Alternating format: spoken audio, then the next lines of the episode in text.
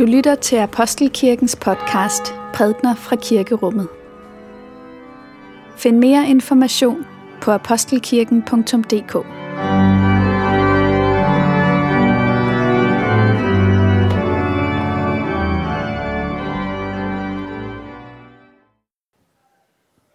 God formiddag og velkommen til gudstjeneste i Apostelkirken.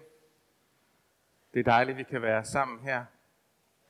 I skulle alle sammen gerne have fået en salmebog og en lille folder, hvor I kan følge gudstjenestens gang. Og som I kan se, så er temaet, Jesus beder ikke for verden. Det lyder lidt som en negativ dagsorden, men måske gemmer der sig noget positivt bag den. Det skal vi i hvert fald tale om i dag. Hvad er det så, Jesus beder, om, beder for? Hvem beder Jesus for? Og hvem beder så for verden, hvis Jesus ikke gør det? I dag har vi også besøg af Musalaha, som er et forsoningsarbejde i Israel og Palæstina, som vi kommer til at møde under gudstjenesten, og hvor I også efter gudstjenesten kan høre mere om det her enormt spændende og vigtige arbejde i et af verdens brandpunkter. Men lad os nu lytte til bedeslagene sammen.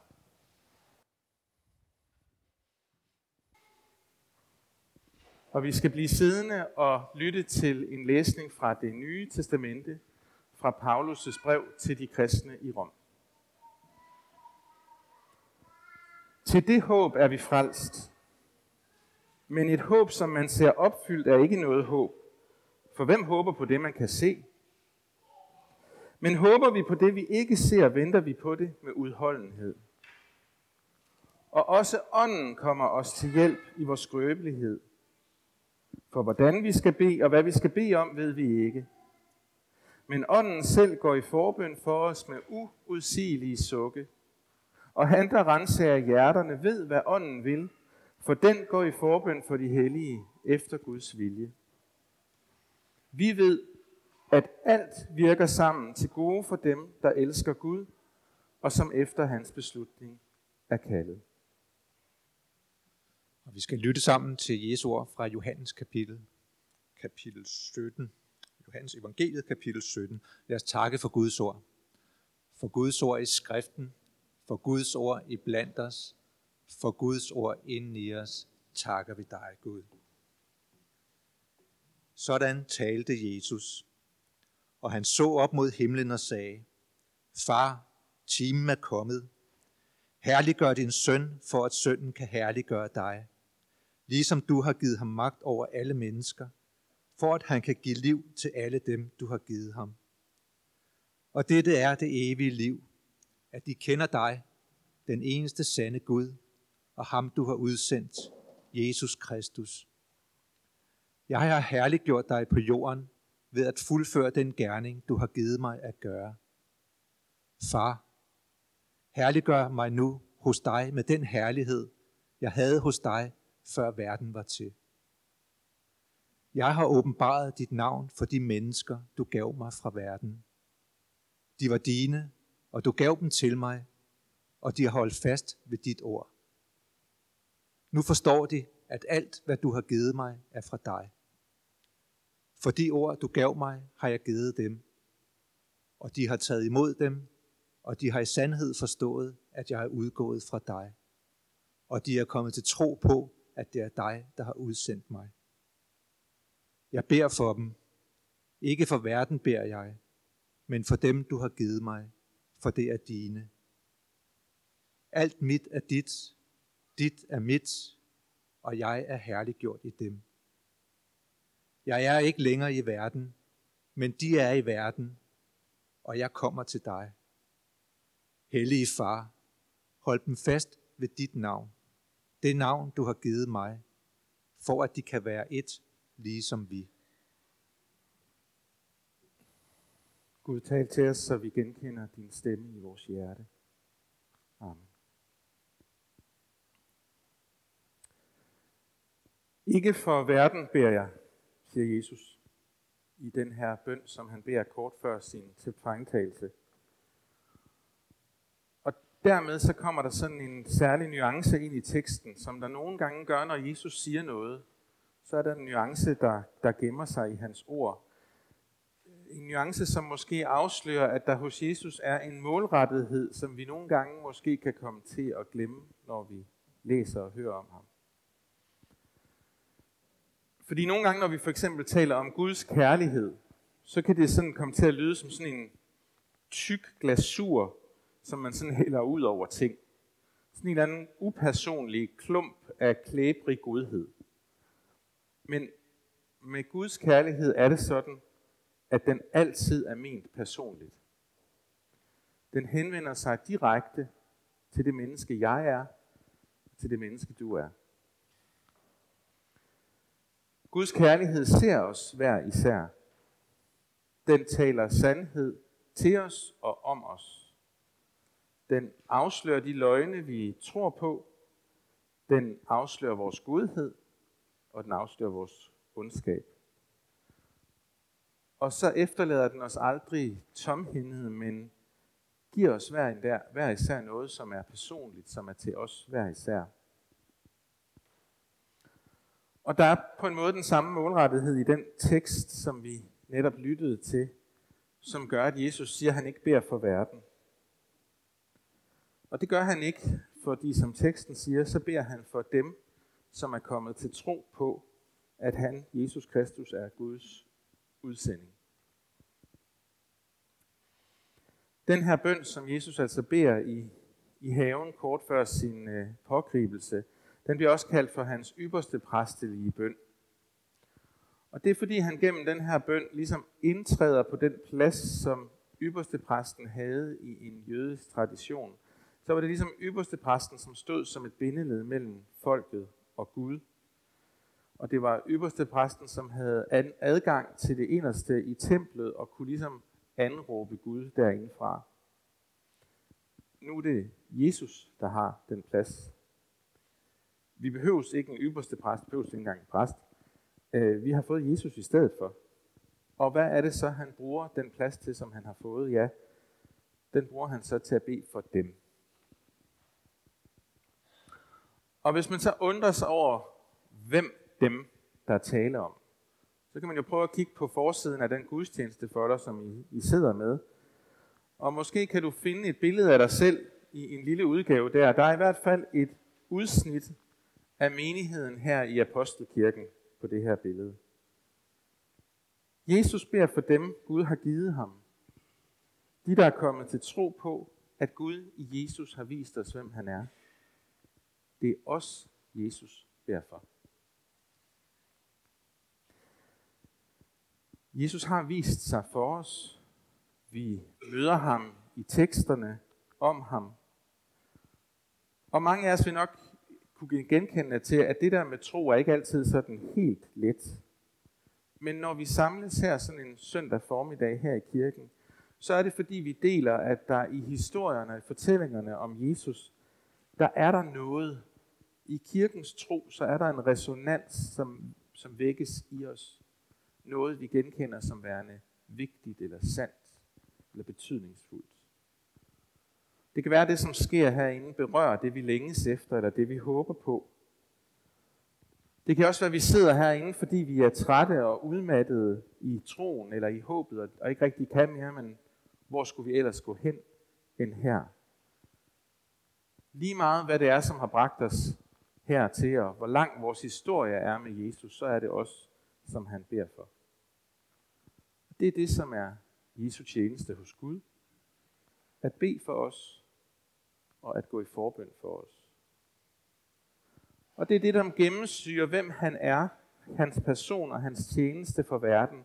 Det er en hengivenhed og en målrettighed, som har at gøre med, hvem vi hver især er, og hvem vi er i det her fællesskab, som menigheden jo er. Det er os, han beder for. Det er dig, Jesus beder for.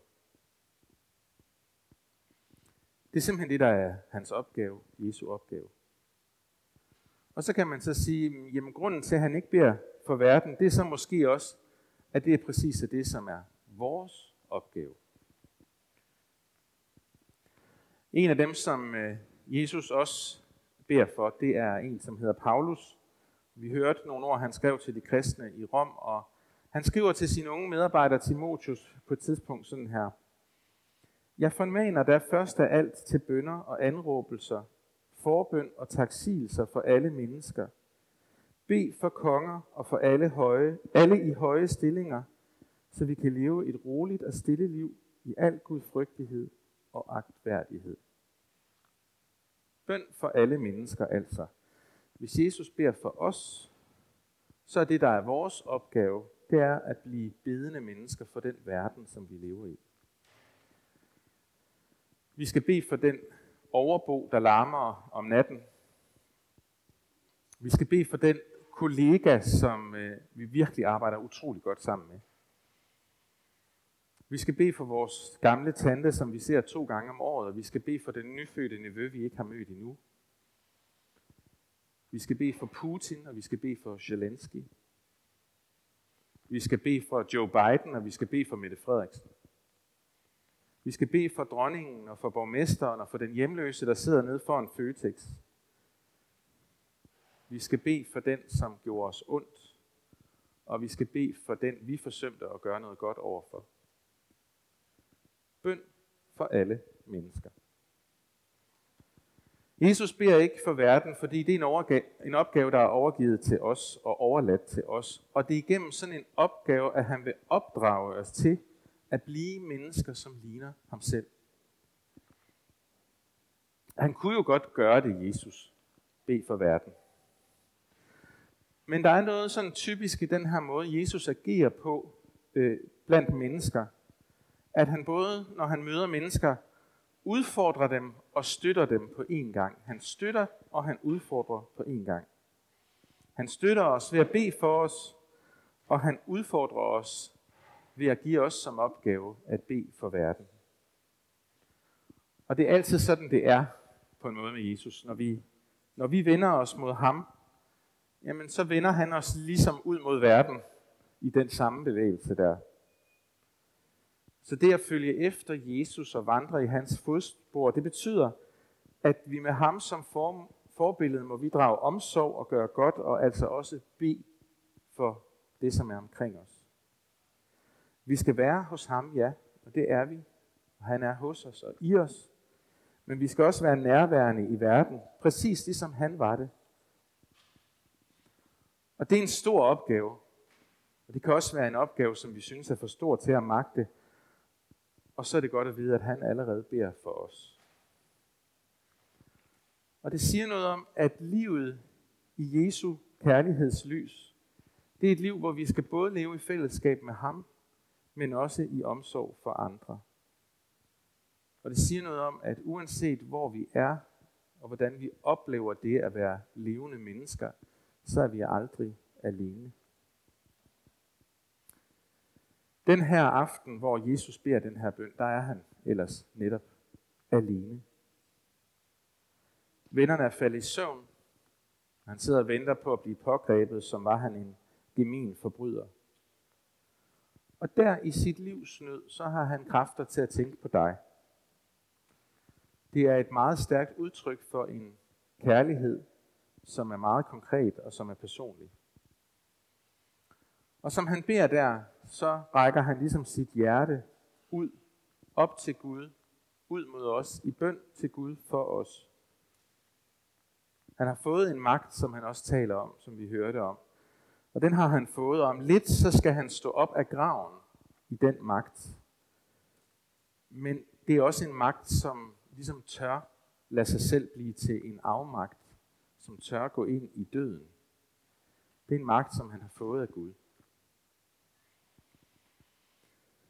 Den magt, som Gud giver Jesus, det er ikke en magt, der viser sig som den magt, vi kan genkende på slagmarken i de her dage. Det er ikke en magt, der handler om at få flertal eller være den stærkeste. Den magt, som Jesus har fået af Gud, den kommer lige præcis ud af den kærlighed og det tjenusind, som Jesus lever og er i. Den kommer ud af, at han vil ofre sig selv, og han kommer til at ofre sig selv. Og der er jo noget pudsigt i at forbinde en mand, der om lidt skal henrettes, og forbinde ham med magt. Der er også nogen, der håner ham, som han hænger der, og synes selv, at det ser jo ikke særlig magtfuldt ud. Men det er en magt, som han har fået. En magt til at give liv. Og livet, ja livet, det er at kende Gud, og det er at kende Jesus Kristus. Og det er jo os, der gør det. Det er derfor, vi mødes her i kirken og fejrer gudstjeneste. Det er for at undersøge lidt mere om, hvem han er. Det er for at knæle ved bordet her, tage imod brøden og vinen som et udtryk for, at han giver sig selv til os. Det er os, han har vist sig for, og det er os, han viser sig for. Det er til os, han kommer. Det er lige her, han er, sammen med os, og det er os, han beder for.